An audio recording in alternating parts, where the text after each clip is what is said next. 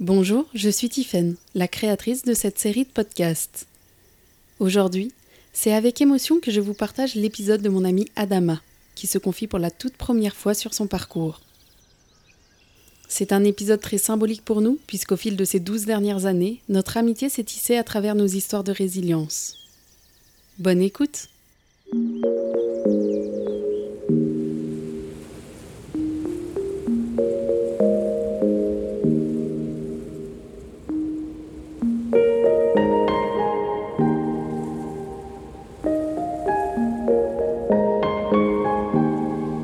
La voix des Lucioles.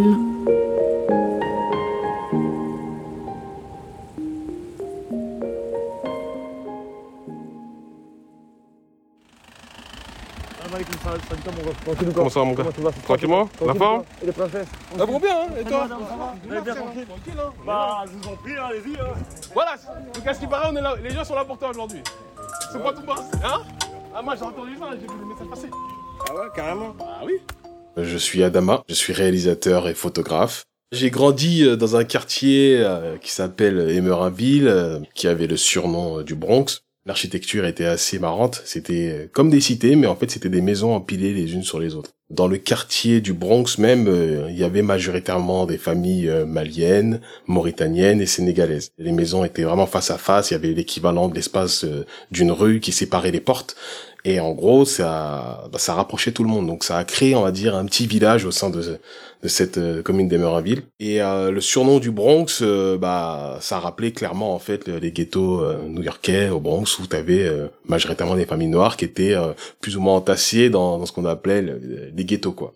Et euh, tout autour euh, de, du Bronx, autour d'Emerinville, bah, c'était plus des gens de majoritairement qui étaient blancs, mais il y avait énormément beaucoup d'autres communautés, des Sri Lankais, des Iraniens, des Vietnamiens, des Laotiens, euh, des Martiniquais. Donc euh, ça, c'est ce qui faisait la composante, on va dire, de cette ville d'Emerinville où tu avais une diversité au niveau des nationalités. Et puis voilà, ouais, c'était une ville qui me tient beaucoup à cœur parce qu'elle a une grosse histoire avec des gens qui la composent qui ont vraiment euh, des belles âmes aussi, tu vois.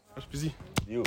Encore mon gars, tranquille Eh, tu sais quoi, je parlais de la vie, toi, t'es où là. Et voilà, tu me rends Mon enfance, en gros, les souvenirs que j'ai, c'est que des beaux souvenirs, des bons moments que j'ai passés avec des amis, le fait de se retrouver euh, dehors, de jouer. Et nous, on est une génération qui avons connu le monde d'avant, en fait, Internet et tout ça. Donc, euh, en gros, on a connu ces moments euh, de vie simple, parce que nous, ce qui nous intéressait, c'est de jouer dehors avec nos potes, que ce soit au ballon, au jeu du bouchon, avec une balle de tennis, et faire des sorties dans les parcs, parce qu'on avait des très beaux parcs autour de chez nous. Donc ça, c'est les beaux souvenirs que j'ai, les moments passés, en fait, avec les amis.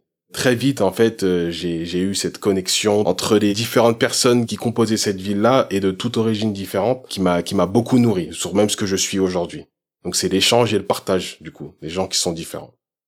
Quand j'étais en primaire, comme j'étais turbulent, je commençais à avoir des fréquentations euh, où ces personnes-là, elles étaient aussi turbulentes que moi. Bah, ça m'a amené en fait à faire des petites conneries, des petits larcins euh, euh, d'enfants, euh, presque d'enfants terribles, quoi, en fait.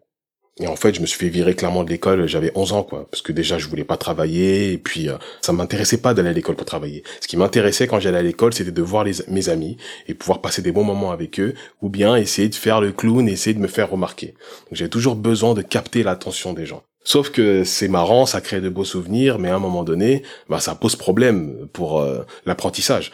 Donc euh, les profs ont essayé de, de, de prévenir mes parents du mieux qu'ils pouvaient. Mes parents ont tout fait pour que du coup je reste concentré. Mais à l'époque, même si je comprenais le discours, en fait, c'était quelque chose que j'arrivais pas à appliquer parce que j'arrivais pas à être différent de moi-même. Je, ça peut pas m'empêcher d'être moi-même en fait dans, dans tout ce que je faisais. Quand je me suis fait virer euh, euh, de la primaire.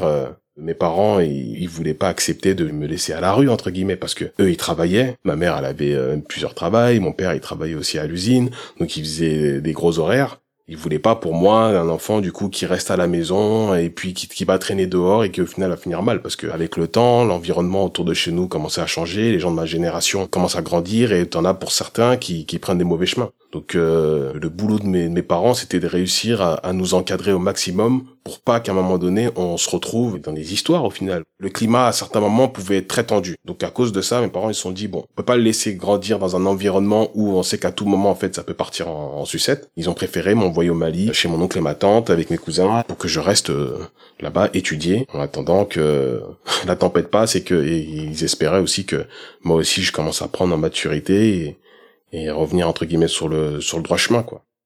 Ça a été violent dans le sens où euh, quand t'as 11 ans et qu'à un moment donné tu quittes euh, ton milieu naturel, euh, c'est c'est toujours un choc en fait. À 11 ans, quand t'as déjà créé des liens et que hein, du jour au lendemain en fait ça ça se coupe, bah moi personnellement je l'ai pris comme une peine de prison. Et du coup bah je portais ce regard sur moi-même d'enfant. J'étais pas un bon enfant. J'avais une grosse culpabilité que je portais en moi à cause de ce que j'étais la traduction dans mon cerveau, c'était, bah, en fait, tu es ici à cause de ce que tu es, ta manière d'être et ta manière de te comporter. Donc déjà, il fallait faire, il fallait être dans le, dans la démarche d'acceptation de, de, ce regard que je posais sur moi. Et en même temps, bah, je, j'étais baigné dans une mélancolie euh, intérieure, à être très nostalgique de mes amis, de ma famille. Dès l'instant où j'ai atterri là-bas, je suis descendu de l'avion, j'ai ressenti la chaleur de l'humidité, Ensuite, je suis arrivé dans la maison. La lumière des ampoules, elle était différente des lumières que je voyais. Et ça, c'est des choses qui m'ont marqué en fait. La lumière des ampoules elle était différente. Je sais pas pourquoi j'ai gardé cette euh, cette empreinte visuelle, mais mais je sentais du coup que j'étais plus dans mon environnement. Et ça, tout de suite, ça m'a mis dans un un peu dans un bad trip en fait dans ma tête. Donc au début, c'était très très dur d'accepter la situation, mais très très vite, je me suis entre guillemets retroussé les manches et euh, je me suis dit, ok, accepte euh, la situation et maintenant tu vas essayer d'en profiter à max en fait. Je me suis remis de la force, je me suis dit, ok, vas-y. Maintenant t'es là, qu'est-ce qu'on fait? Je me suis dit, ok, on va chasser des lézards demain. je me suis dit, vas-y, je me mets un objectif en fait pour me focaliser dessus. Je combats un peu les, euh, les mauvais moments, les mauvais instants en me fixant un nouvel objectif. Et je me dis, concentre-toi dessus et puis essaie d'y aller à fond. Après ces trois ans, je suis rentré. Mes parents décidé de me faire rentrer. Le retour, euh, il s'est fait un peu en, drift, comme on dit. Parce que entre le moment où j'ai appris que j'allais rentrer et le moment où je suis rentré, il a dû s'écouler, je sais même pas, une semaine et demie, deux semaines, quoi. Donc ça a été aussi très choquant d'apprendre que j'allais rentrer et le fait que ça se soit organisé très vite et que je sois direct sur le territoire. Même pas cinq jours après, bah, j'enchaînais ma rentrée des classes euh, en quatrième. Quand je suis arrivé, je me suis rendu compte que je suis arrivé dans un environnement où les gens de ma génération Là, ça y est, ils ont grandi. Et du coup, quand je suis arrivé, que je prenais des nouvelles, savoir alors qu'est-ce que ça dit, ça dit quoi au quartier, etc. J'entendais hein, toujours des histoires de un tel, euh, il est en prison, euh, un tel, il s'est fait attraper pour ça, hein, la police ils sont venus, ont fait ça, et en gros, j'ai atterri genre euh, Bagdad, quoi. Moi, pendant que j'étais parti pendant trois ans, eux, ils étaient là encore dans le quartier et ils ont vu et vécu des choses. Laisse tomber, c'est des, des légendes urbaines, c'est des épisodes Netflix. Hein. Franchement, à cet âge-là, tu te dis, mais attends, mais déjà à cet âge-là, t'as déjà été confronté, que ce soit à autant de violence, euh, confronté à la justice, confronté... En fait, tu, tu vois comment le cadre social, déjà, il a commencé à chuter et euh, la municipalité, clairement, elle a abandonné en fait le quartier. Donc son objectif, en fait, c'était de, de virer le plus de gens possible. Mais le problème, c'est que tout le monde était propriétaire dans, dans ce quartier. En gros, c'était une belle ville qui se construisait tout autour en fait de ce du, du Bronx. Les choses évoluaient autour, mais ici, bah ça s'appauvrissait au fur et à mesure des années. Quand t'as plus de bancs, on t'enlève les bancs pour pas que les gens ils s'assoient. Quand on t'enlève les aires de jeu pour pas que les gens du quartier ils aillent jouer dans ces aires de jeu. Quand on ferme des, des maisons pour tous, des LCR qui ont permis à, à, des enfants de partir euh, en vacances, à faire des classes de découverte, de partir en classe de neige, euh, de, de créer des nouveaux liens, à découvrir le monde, la France. Et je me rappelle même qu'il y avait même une police de proximité. Euh, je me rappelle c'était un homme et une femme qui marchaient toujours aux abords du quartier et des fois on était on était petits et on allait les voir et on discutait avec eux. Donc tu vois ça humanise un peu le fonctionnaire de police. Ça crée au moins un rapport et un contact avec eux. Et au fur et à mesure des années, tout ça, ça a fini par disparaître. Et quand on enlève toutes ces choses-là, qu'est-ce qu'il leur reste en fait les mecs qui sont au quartier? Pour la plupart, ah, ils portent des noms, euh, bah, genre comme moi, Adama Diallo. Dans ta jeunesse, quand tu veux commencer à vouloir déposer un CV, tu mets ton nom, ton prénom, ta photo, ta provenance. Euh, tu vois, des lettres de refus. Euh, j'en ai, j'en ai encore une boîte à chaussures que je pourrais te montrer. On a refusé de m'embaucher, quoi. Tu vois, pour aucune raison. J'ai postulé pour tout à l'époque.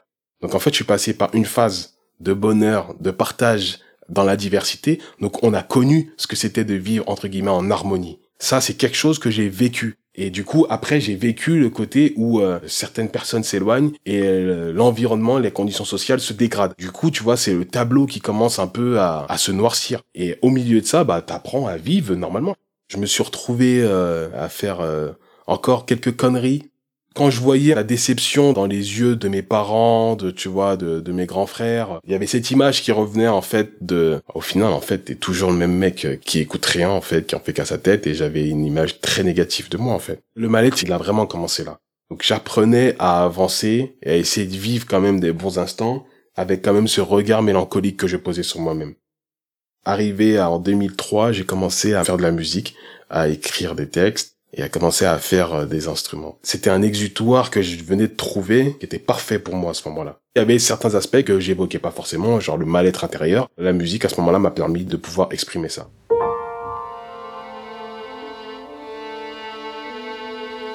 J'arrive au terme de mon contrat, les secondes tu les comptes pas. Surtout quand tu vois que tu vas crever comme ça. Comme toi j'ai pas vu que la vie était un combat. Je constate que ma rime démarque après un contact. Pour ça j'ai dû bel et bien sauter des obstacles. Éviter des balles passées en travers des rafales.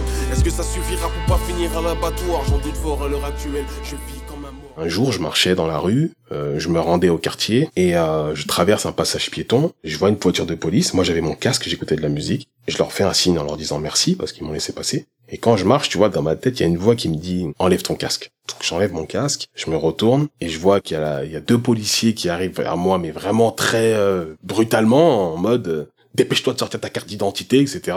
Moi, je suis un peu, euh, je dis ok, d'accord, euh, bonjour. Il me dit Eh, ferme ta gueule, t'as l'âge de mon fils et à cet âge-là, ça répond pas. Et en fait, je dis mais en fait, mais tu me parles de ça, mais moi, je, je sais pas qui c'est ton fils. Moi. Et en fait, il me met une patate directe dans la bouche. Là, comment je te l'ai décrit, c'est exactement comme ça, des souvenirs que j'ai. Il me met un coup de poing et je tombe par terre, je me relève. En fait, je suis dans un état euh, de colère extrême, en fait, parce que pour le coup, j'ai l'impression qu'en fait, il y a juste deux gars qui descendent et qui viennent m'agresser, en fait. Et en me relevant, il me saute dessus, il me roue de coups et euh, il me jette dans la voiture de police et euh, il m'amène au commissariat. Et dans cette dans la voiture jusqu'au commissariat, j'avais les menottes dans le dos, j'avais la tête par terre et les jambes en l'air et il y avait son genou dans mon cou. Donc il m'étranglait en même temps qu'il tournait les menottes. C'était peut-être 10-15 minutes jusqu'au commissariat comme ça. C'était les minutes les plus longues de ma vie. Dès que je bougeais, il me tournait les menottes et il enfonçait son genou dans ma nuque. J'ai essayé de respirer, j'ai essayé de, de j'ai essayé de faire des placements de reins, des, j'ai, essayé de, de respirer en fait. Et euh, le mec, il, il m'étouffe, il m'étouffe. On arrive au commissariat, il me sort de la voiture en m'attrapant par le cou. Il entoure mon cou avec son bras et il m'extirpe de la voiture comme ça. Et en faisant ça, en fait, je, m'évanouis. Et euh, en fait, le seul souvenir que j'ai, c'est que je me réveille dans la garde à vue avec le pantalon déchiré. Quand je suis arrivé euh, devant l'OPJ qui était en train de, de m'interroger, je lui explique exactement ce qui s'est passé. J'étais en train de marcher dans la rue. Je suis arrivé à un passage clouté. Ils m'ont laissé passer. Je leur ai dit merci. Ils sont descendus. Il m'a mal parlé. Il m'a mis un coup de poing. Ils m'ont roué de coups. Ils m'ont étranglé. Et je me suis retrouvé en garde à vue. Il m'a renvoyé ensuite dans ma cellule pour interroger les policiers. Il a interrogé les policiers. Ensuite, ils m'ont fait revenir. Et là, il me dit, euh, bon, bah, les collègues, ils corroborent pas ce que tu viens de nous raconter. Et à ce moment-là, il y a une larme nerveuse qui commence à couler. Et à ce moment-là, la colère, la haine et la tristesse se mélangent. Pas parce que, en gros, je leur en voulais de m'avoir fait ça, mais d'avoir été assez naïf de penser qu'ils allaient dire la vérité pour moi. La haine que j'avais, elle était dirigée d'abord contre moi. C'est-à-dire que toute cette utopie que tu te construis, euh, malgré l'environnement, que les gens, ils, ils peuvent être parfois justes, ils peuvent être... euh, En fait, à ce moment-là, tout ça, ça s'est écroulé. En fait, je me sentais comme un con. Je me suis dit, mais t'es bête. Tu pensais qu'en fait, ils allaient corroborer. Et là, je me mets à pleurer et euh, du coup, il, il me notifie d'un jugement pour outrage et rébellion. Donc quelques mois plus tard, je me rends à ce jugement seul, sans avocat, et euh, je décide euh, d'aller expliquer clairement à la juge et au procureur ce qui s'est passé en fait, tu vois, parce que j'estimais que j'avais pas besoin d'avocat pour raconter en fait la vérité.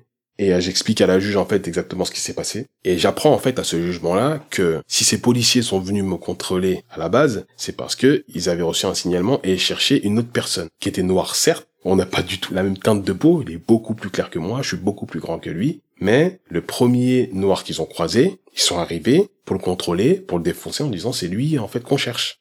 Donc c'est quand elle m'a dit qu'il cherchait un signalement d'une personne qu'en plus que je connaissais. Je leur ai expliqué du coup comment ça s'est passé, comment je suis arrivé, comme ce que j'ai raconté à l'OPJ. Et euh, je pense qu'elle a senti en fait dans ma manière de raconter euh, de raconter l'histoire que j'étais sincère en fait. Le policier dans sa déposition, eux ce qu'ils ont raconté c'est qu'ils sont arrivés, ils sont venus pour me contrôler, j'ai refusé de sortir ma pièce d'identité et que je l'ai tapé, que j'ai voulu taper le policier. C'est comme ça que lui il a raconté sa version.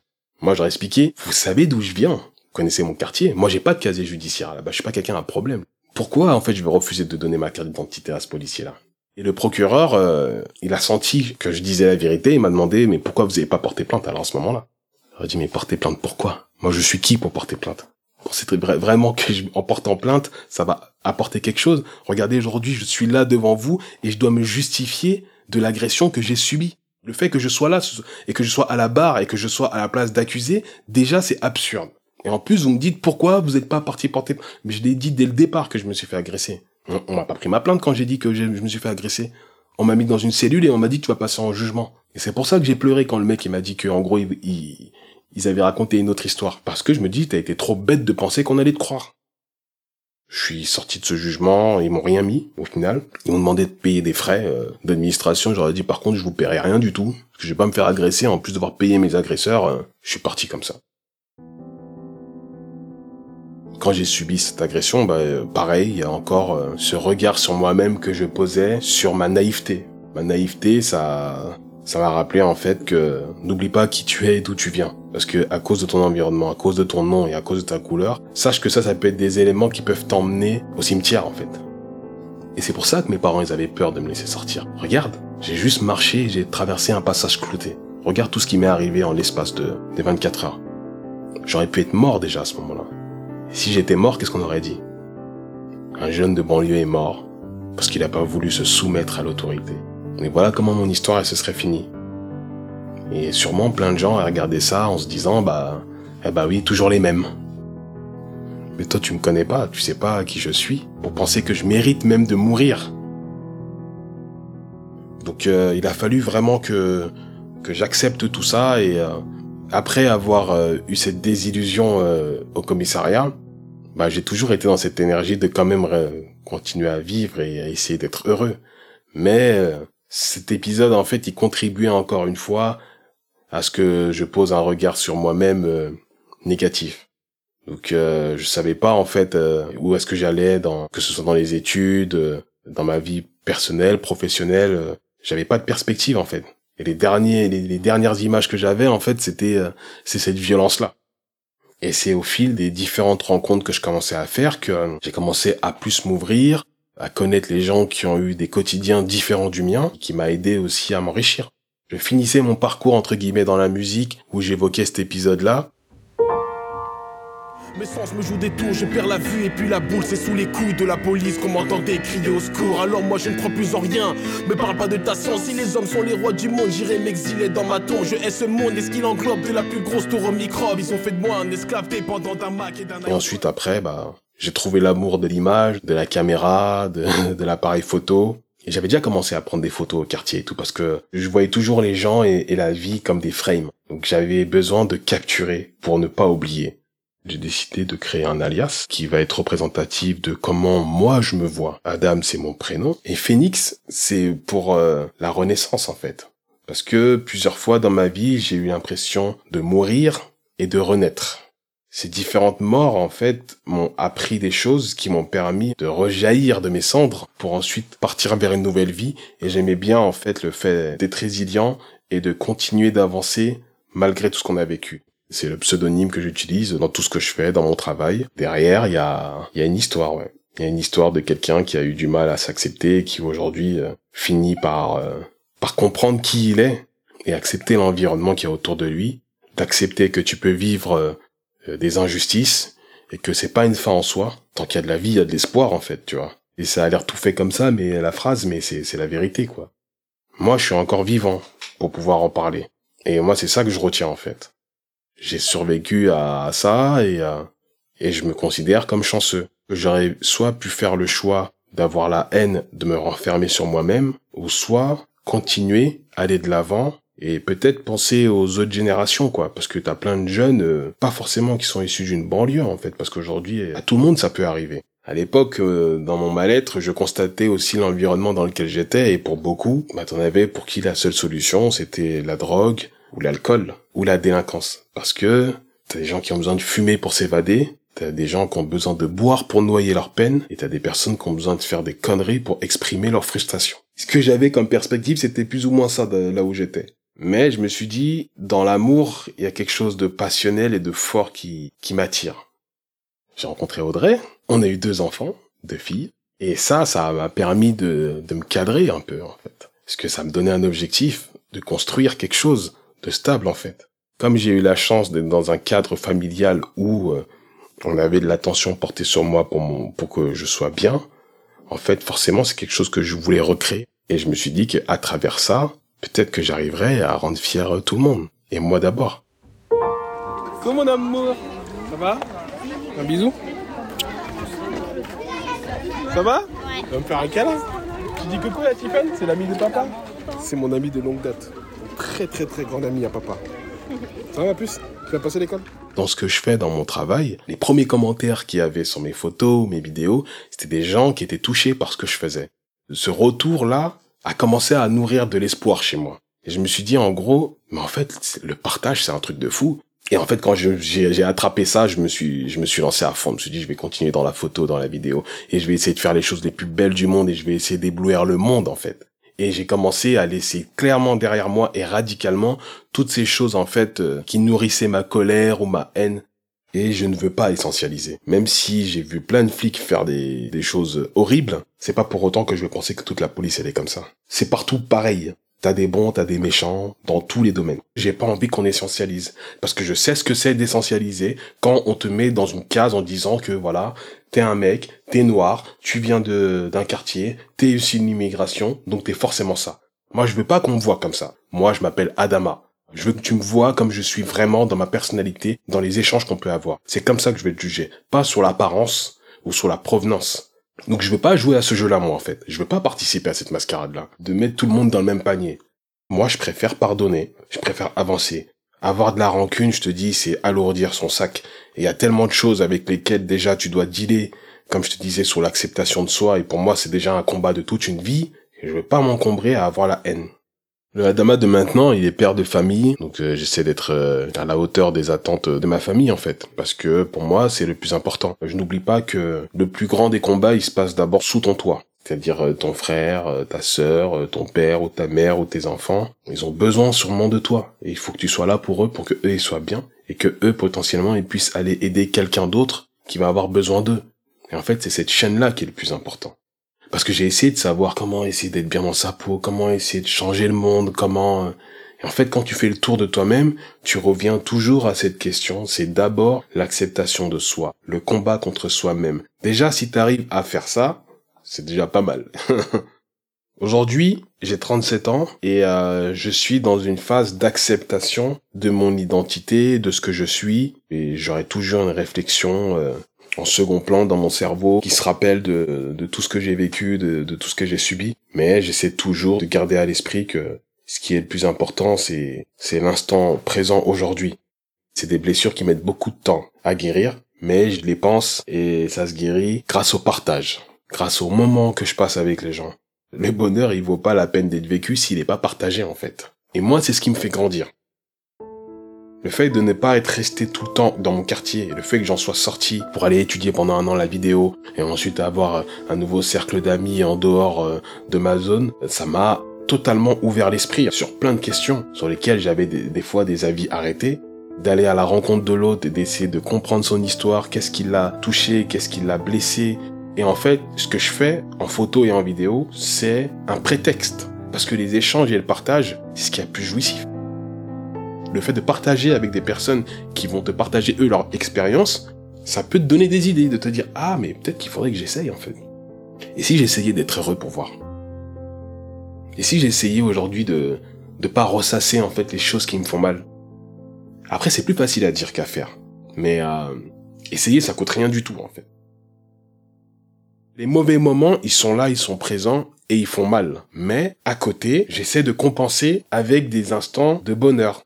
Et c'est mieux que d'être là en train de ressasser le passé, le truc. Il faut en parler parce qu'il faut que ça sorte. Ce qu'on est déjà en train de faire, tu vois, c'est une étape ultra importante. Tu vois, le fait que je sois là en train euh, de te raconter tout ça à toi, Tiffen, euh, c'est c'est pas rien du tout, quoi. Tu vois, là, je, suis en train de, de, passer une étape euh, dans ma vie qui est ultra importante. Je suis dans les derniers virages de ma vie d'avant, en fait.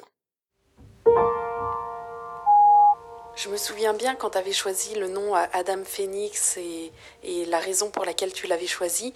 Et je me dis qu'il faut absolument qu'on fasse un projet ensemble et pourquoi pas que je t'enregistre sur la voie des Lucioles du coup. Ce qu'on devrait commencer par faire, c'est effectivement que je mette mon costume de, de Luciole et que je, que je vienne te voir. Je pense que ça peut être euh, symboliquement même pour nous euh, quelque chose de très fort. Faut pas oublier que on a tous une responsabilité de devoir s'en sortir et de ne pas se laisser couler. Malgré les événements qui se passent autour de nous, dans notre environnement, malgré les malheurs qui nous arrivent, tu peux toujours tomber sur quelqu'un qui peut te redonner de l'espoir. Tu peux toujours trouver un modèle qui peut être inspirant. Faut pas perdre espoir. Et le fait de ne pas perdre espoir, c'est ce qui active le processus vers la rédemption, vers la résilience et, et vers le bonheur en fait. Ça vient vraiment d'abord de nous. Mais ça, on nous l'apprend pas et je pense qu'on n'en parle pas assez. Si tu veux commencer à t'en sortir, n'attends pas forcément que quelqu'un vienne te sortir du trou dans lequel tu es. Il faut que tu commences à croire que tu vas vraiment réussir à t'en sortir. Si tu mets d'énergie positive dans cette pensée, réellement, il y a des choses qui vont s'enclencher autour de toi. Et moi, je l'ai vécu personnellement. À des moments où euh, vraiment, euh, le dernier espoir qui me restait à cette époque-là, c'était l'espoir. Du coup, je me suis dit, ok, je vais m'attacher à l'espoir et je vais pas lâcher. Et au fur et à mesure, tu couples ça avec de la détermination. Les possibilités, elles sont, elles sont infinies en fait à ce moment-là.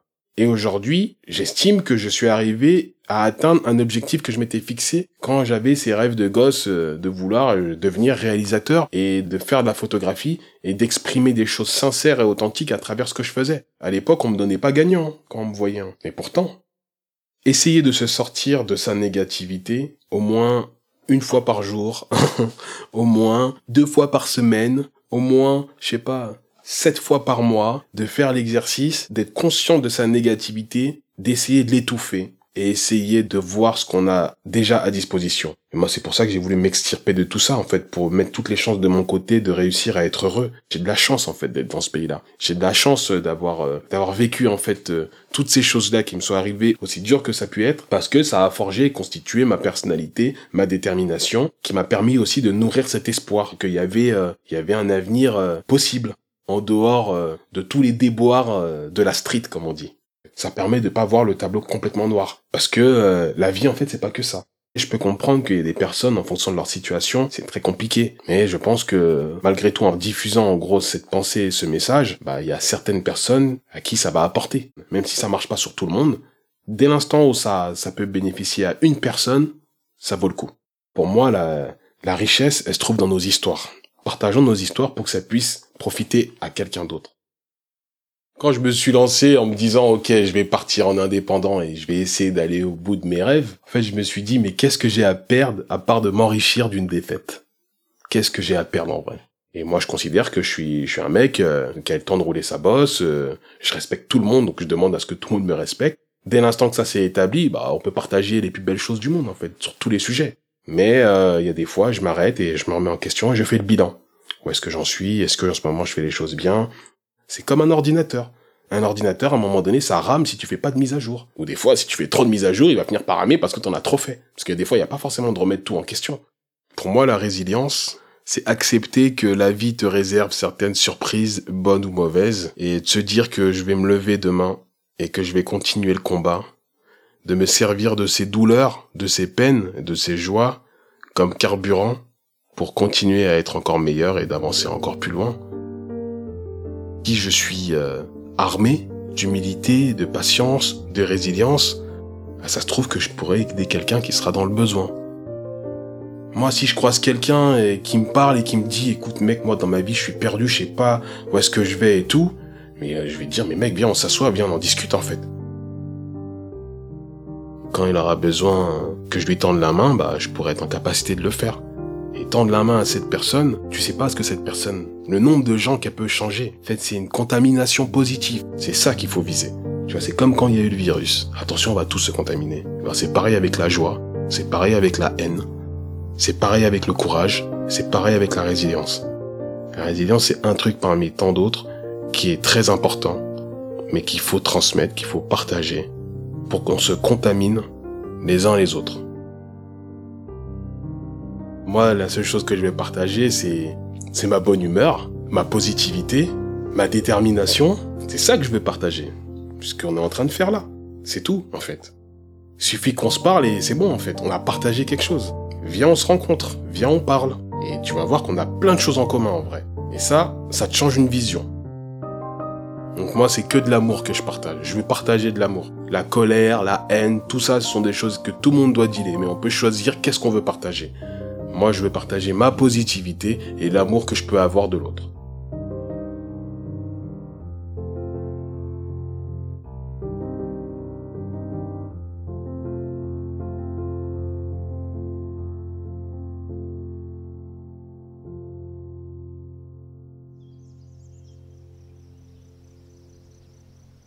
Vous venez d'écouter le douzième épisode de ma série La Voix des Lucioles. Aujourd'hui, Adama est en cours de réalisation d'un court métrage sur son quartier, le Bronx. Si cet épisode vous a plu, n'hésitez pas à le partager et à en parler autour de vous. Et si vous souhaitez me soutenir, vous pouvez m'envoyer vos retours, noter ma série sur Spotify et Apple Podcast ou faire un don sur ma page Tipeee. La musique a été composée par le talentueux Charles Regnault et le logo sonore par Robin Mohammadi. À bientôt pour un prochain épisode de La Voix des Lucioles.